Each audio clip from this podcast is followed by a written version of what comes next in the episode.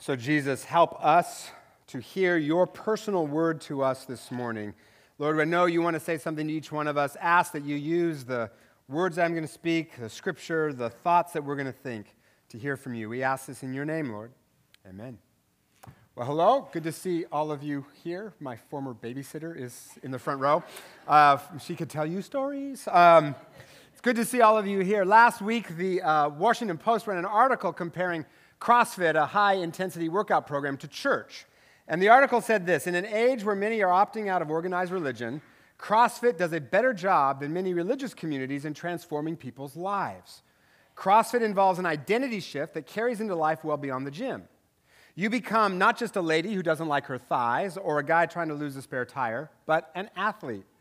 People show up without any evangelism committee trying to come up with ways to get them there. People willingly work hard and pay a whole lot of money for real transformation. Why doesn't that happen in many churches? Well, now that would be a good question, right?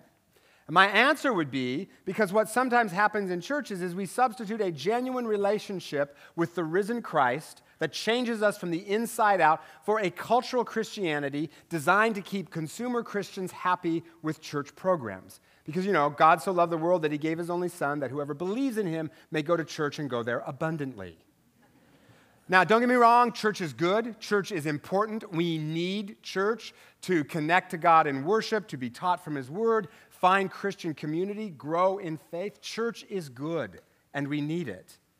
But if we're not careful, it can become all about doing church, the rituals, the programs of church, rather than connecting with the risen Christ who empowers us to live radically different, fanatically joyful, amazingly adventurous, sacrificially loving lives, which is harder, but way cooler when you really start living the real Christian life. It's sort of like how my daughter feels about track and running. My dad emails her scripture verses a couple times a week. They get into email conversations. The subject of track came up, and this is what my daughter wrote. She said, At the school I'm going to, there's a track team that I want to go to. The only problem is, and then she made an itemized list. One, I'm not actually that good of a runner, but daddy says, and here I quote him, it's in my blood. So I decided it was best to point out to him that I also have mommy's blood in me. And well, her running skills are good, cough, cough. Number two, it's like two million hour practices, and I'd rather not do any sport at all and just lump around on a screen on the couch with lots of junk food, but I don't think my parents would approve of that. Number three, it's better than swimming, barf, barf. But can't power watching Harry Potter for the 17th time be a sport? I mean, it takes stamina, kind of. I just love how she is herself all day long. Cultural Christianity is sort of like that. We talk about following Jesus passionately, we think about following Jesus passionately, we sing about following Jesus passionately, but somehow we just don't ever quite get around to it. And instead, do church rather than be church. We're doing a sermon series called Pathfinders about how we can be trailblazers. And this is a trailblazing church. How we can be trailblazers who find hope and power and joy both individually and corporately as Christians in a post Christian culture. And next week, I'm going to kind of set up a framework for this whole series, so hoping that you can be there. But we do live in a post Christian culture. Fewer and fewer people identify as Christians, even fewer of them go to church, especially here in the Northwest. Now, as I said last week, that actually has some advantages, right? Because generally speaking, I mean, there's no social pressure getting you here, right? Like it's all the other way for you not to be here. So if you show up in church, generally speaking, you mean it at some level. I mean, even those of you who don't quite even yet believe in God, you're still here asking questions. I love that. I think this is a good time to be a Christian in America. Because, you know, as I said last week, every problem presents possibilities. And as cultural Christianity recedes, it opens up all kinds of new possibilities for the real deal. Because for too long, we have leaned too much on institutional programs to address spiritual issues and political solutions from both the left and the right for cultural issues.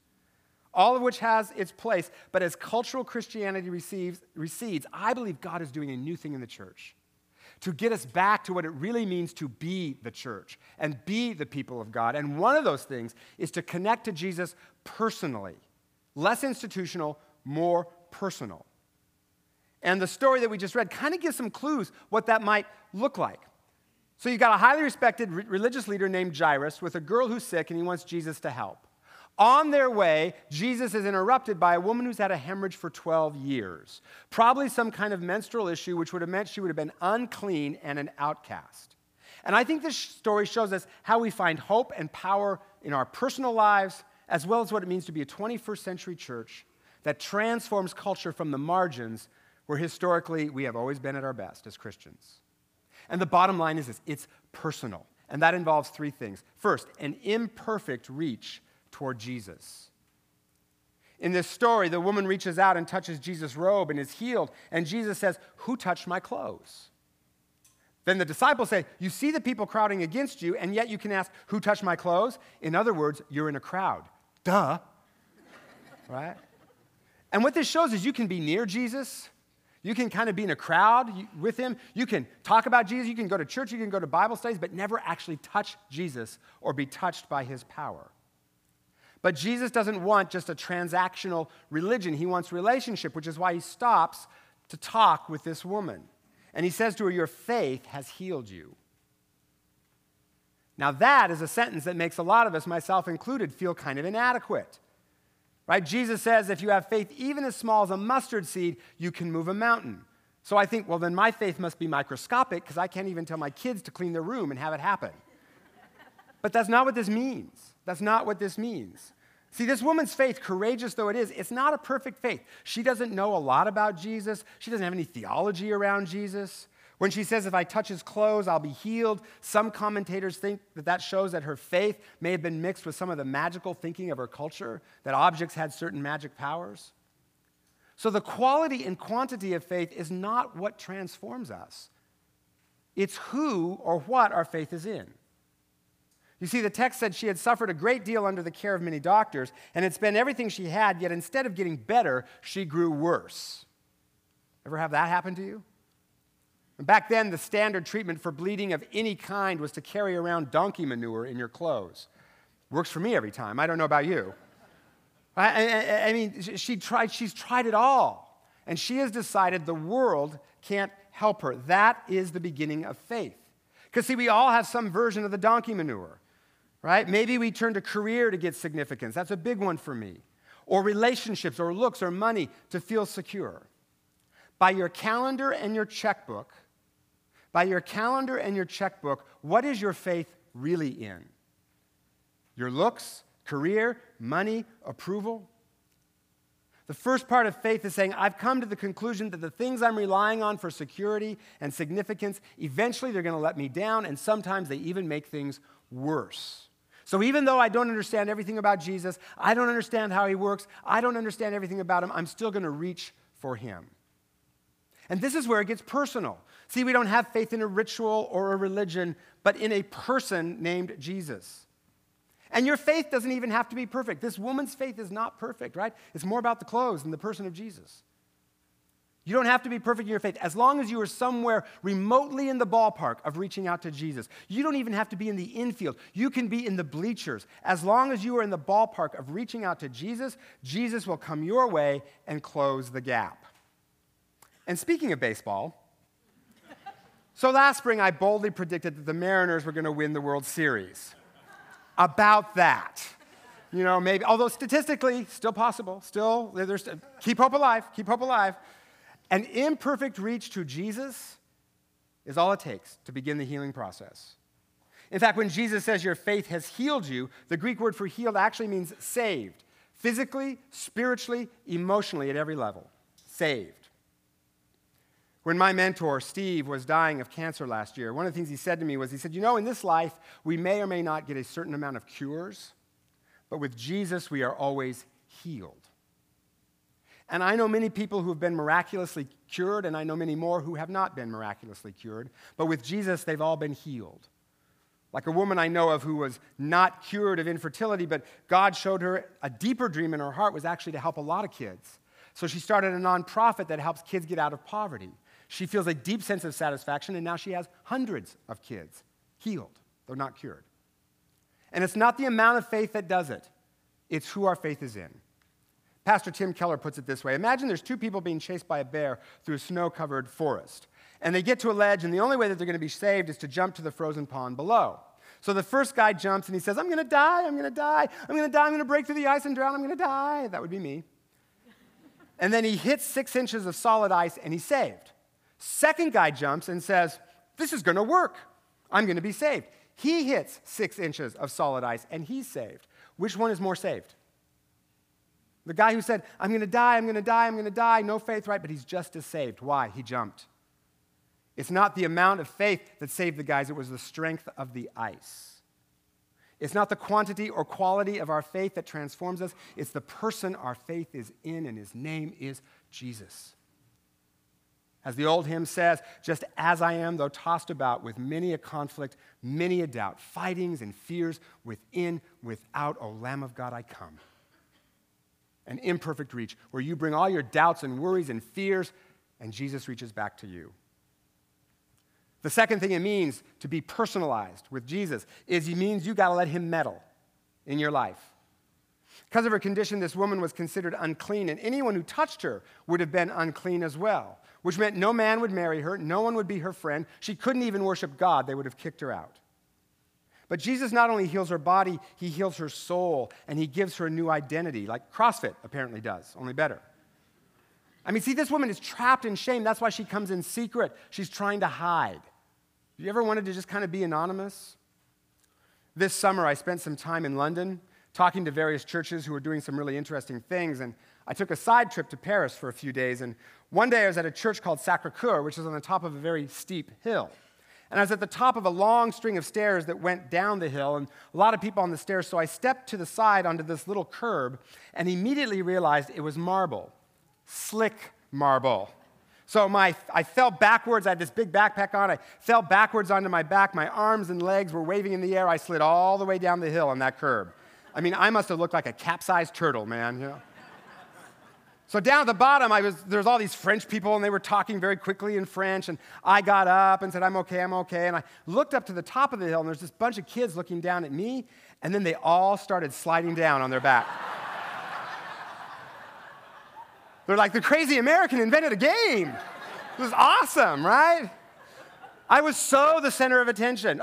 You know, the last time I was in Paris, I got locked in a bathroom. Okay, I just should not go to Paris, basically.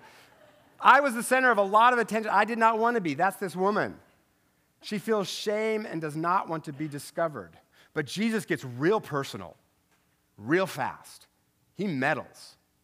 And he says, Daughter, your faith has healed you. And that first word is the most important.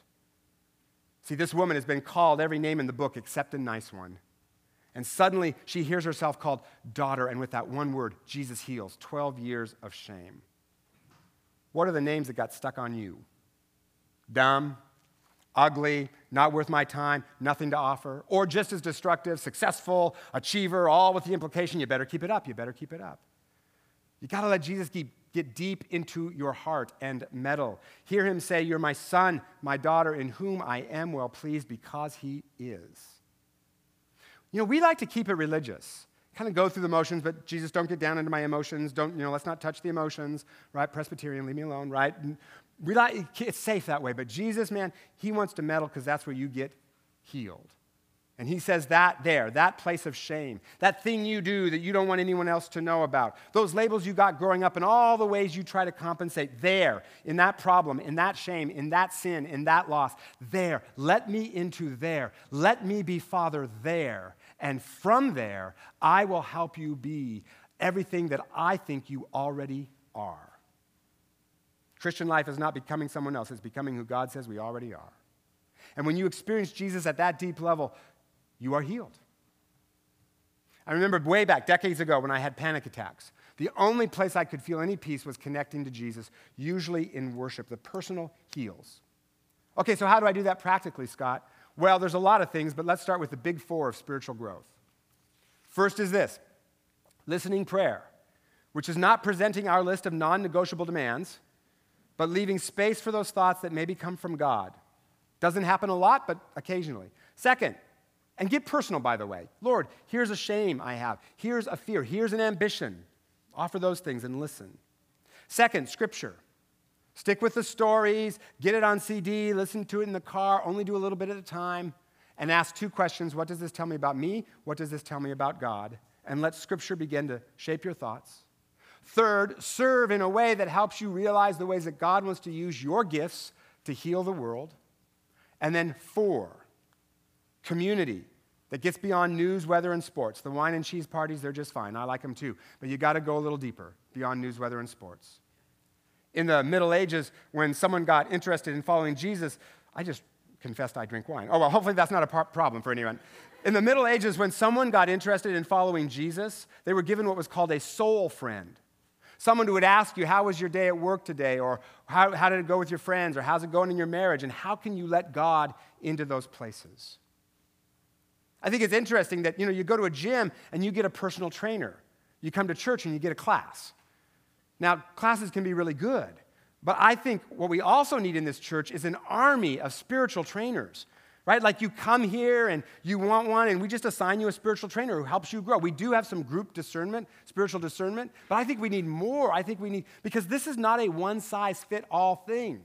Right? That's not how that's not how we get really close to Jesus. It's individualized. So we need to get some people here and we're going to try to work on that to help you do this. In the meantime, try to look for someone who can do this for you to help you grow. Now ultimately, it, it, it, when I say it's, you know, it's personal, that means it's your personal responsibility to grow. We can't do it for you. Right? That'd be like paying your personal trainer at the gym to work out for you and hope that you lost the weight. Wouldn't that be awesome? But no, it doesn't work that way, right? So, like, if you're thinking, I don't really feel close to God, I don't really connect with God, I'm not, if you're not doing those big four, start there. It's up to you, but here's where church is helpful. We can help you and encourage you. An imperfect reach, let Jesus meddle, and then last, you got to let Jesus lead you. In this story, Jesus does not do what anyone thinks he should do. That's the problem with letting Jesus lead. He has this irritating habit of doing what we don't think he should do. And he doesn't do this. I mean, Jairus is a powerful, wealthy, politically important male. And Jesus stops his mission to help him for a no name woman who, could have, who would have been considered unclean. That's why the disciples get so impatient. Right? They basically say, Jesus, Right? Why are you stopping? Let's go. Rich, powerful guy. Ixnay the woman. Rich, powerful guy over here, right? If we get him on our side, we've got it made. He could promote, you could be senior pastor of First Pharisaical Church, Jerusalem, right? We could change the country if we get politically connected to him, man. We could, I mean, this, come on, stop wasting time on this nobody. But to Jesus, nobody is a nobody. The woman is a down and outer. Jairus is an up and inner, which I know makes him sound like a belly button, but you get the point, right? but they aren't so different, right? The text says that Jairus' daughter is 12 years old. This woman had a hemorrhage for 12 years. When this girl was born, this woman started to bleed. It's a six degrees of separation deal. We are more connected than we think we are. Plus, there's a lot of pressure on the up and in folk. Keep up with the neighbors, always look good on the outside. And Jairus' religion is oppressive. It's a matter of ritual and tradition. And the religious propriety of his day means he shouldn't even be near Jesus. Right? I mean, here's God in the flesh doing miracles, and the religious propriety of his day would keep Jairus away from that. See, what we think is and is not appropriate in church often keeps us from the power of God. But if we let Jesus lead us to places that we don't want to go and ask us to do things we don't think make sense, then we go from religion to something more personal. In Jairus' case, he falls at Jesus' feet. Propriety gets shoved aside. All the emotions are out there because he has a passion to connect with Jesus. Which shows that when we get personal and let Jesus call the shots, we get more than we ask for. See, Jairus just wanted a cure for his daughter's fever. Instead, she was raised from the dead. That's more. Well, how do I know what Jesus is telling me to do? Start with what he says to do in Scripture. Start with what you know. I mean, imagine Jairus' frustration when he finds out his daughter dies while Jesus is talking to this woman who has already been healed. But Jesus, Jesus basically says, Trust me, I got this. I know it looks crazy to you, but I know what I'm doing. See, if we demand that Jesus give us what we ask or imagine, then we're going to be limited to what we can ask or imagine. So if Jesus is saying wait, maybe it's because he's got something bigger for you. As my friend Mike Howerton says, if my eight year old son asked for a chainsaw, I'd say, No, you're not ready for one yet. Let's find another way to trim the dog's toenails. but there could come a day when he's older when a chainsaw would be appropriate, like in a zombie apocalypse or living in Yakima, right? Which can feel similar. But anyway, Hey, I, am from over there, okay? I know. I'm from the Tri City. Same thing. We're brothers. Okay. East Side brothers. When our faith gets personal, when God says, wait, it's personal. We have to lean on Him. When our faith gets personal, when we do what He says to do, when He calls the shots, when we reach toward Him, when we let Him meddle, we get so much more. And this is where it is good news for 21st century Christians. For too long, our tendency has been to seek institutional programs for spiritual issues, and from both the left and the right, political action for cultural issues. And that's important. But laws are a reflection of the human heart and a culture's values. So if you want real change, you have to change the culture's value by changing its heart. And you don't do that by shouting at the culture, you do it by wooing it one heart at a time. Roman Empire was culturally transformed not through institutions, not through politics, but as Christians lived radically different, fanatically joyful, amazingly adventurous, sacrificially loving lives, and one on one, life on life, one by one, they won the hearts of the Roman Empire. And at first, what Christians did was repellent to the culture, but one by one, person by person, personalized to personalized, Rome was changed. It's happening now in places like China, Africa, Latin America. In fact, the fastest growing religion by far is Pentecostal Christianity, which lays a heavy emphasis on the personal experience of the presence of Christ.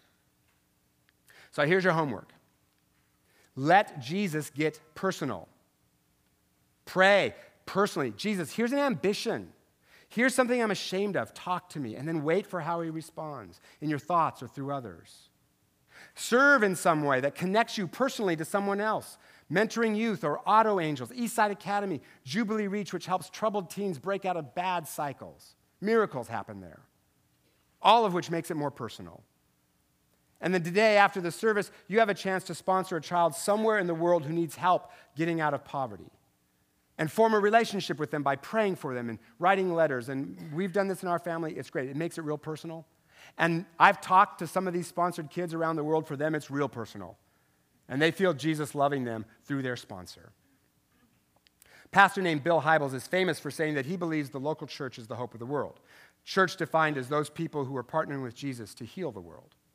You know who else is starting to say that? The church is the hope of the world? Mayor Richard Daley and Rahm Emanuel of Chicago. Because they've seen what happens when Christians let Jesus get personal with them and personalized with others by how these churches, there's a group of churches that are kind of coming together to kind of help with prisoners. So they both inside and outside prisoners, churches in Chicago are trying to work with them. Because see, if you get out of prison and you have no community that greets you at the gate, you're going to go back to the community you did the crime in and do it all over again. But if you have an alternate community that shows the love of Jesus, provides help with education, finding a legit job, emotional support, has you into their homes for dinner, Thanksgiving, Christmas, that kind of love changes you. And many of these former prisoners have the street cred to go back to their neighborhoods and talk about a different way to live. Because, see, if all your models growing up are pimps and gang leaders, then that's what you're going to aspire to be. One pastor baptized two rival gang leaders while they were in prison, and when they got out, they're now experiencing Jesus in this alternate community. These people are just loving them, these Christians. And these gang leaders, you know, they're smart folks. They know marketing, price points, how to move merchandise, right? and so they're using their skills now to go back to the neighborhoods and talk about how Jesus gives you a better high than crack. And just these two former gang leaders alone, that's a lot of crime that's not happening. A lot of new victims that aren't happening. A lot of kids are going to have a dad that wouldn't have had a dad otherwise. Young boys who have only seen pimps and gang leaders now see these former gang members surrounded by folks who love them and admire them and who are rising out of poverty, and now that's who these boys want to be like. See, now you're changing a block, a neighborhood, a city. This is how revival is born, one heart at a time. Only love can change a human heart. Government can't do it. Institutions can't do it. They can help, but it takes love, one on one, life on life. And it takes sacrifices from Christians, obviously. But think, imagine how real Jesus must feel to these Christians in Chicago as they see not just lives, but entire neighborhoods turned around because they got personal with Jesus and with each other. It is a good time to be a Christian in America. Every problem brings possibility, as I said last week. And as cultural Christianity dies, thank you, Jesus, it leaves room for the real thing. And God is stirring a new thing in His church all across this country. And BelPres, we are leaders of it here in King County. A new thing, a new spirit. As God's kingdom comes, His will gets done, and this earth begins to look a little more like his heaven. This is the way that we are changed. This is the way the world gets changed. It's personal. So, Jesus, please be real to us in a personal way and help us give a personalized response to others around us so that you can work through us to heal your world. We ask this in your name, Jesus. Amen.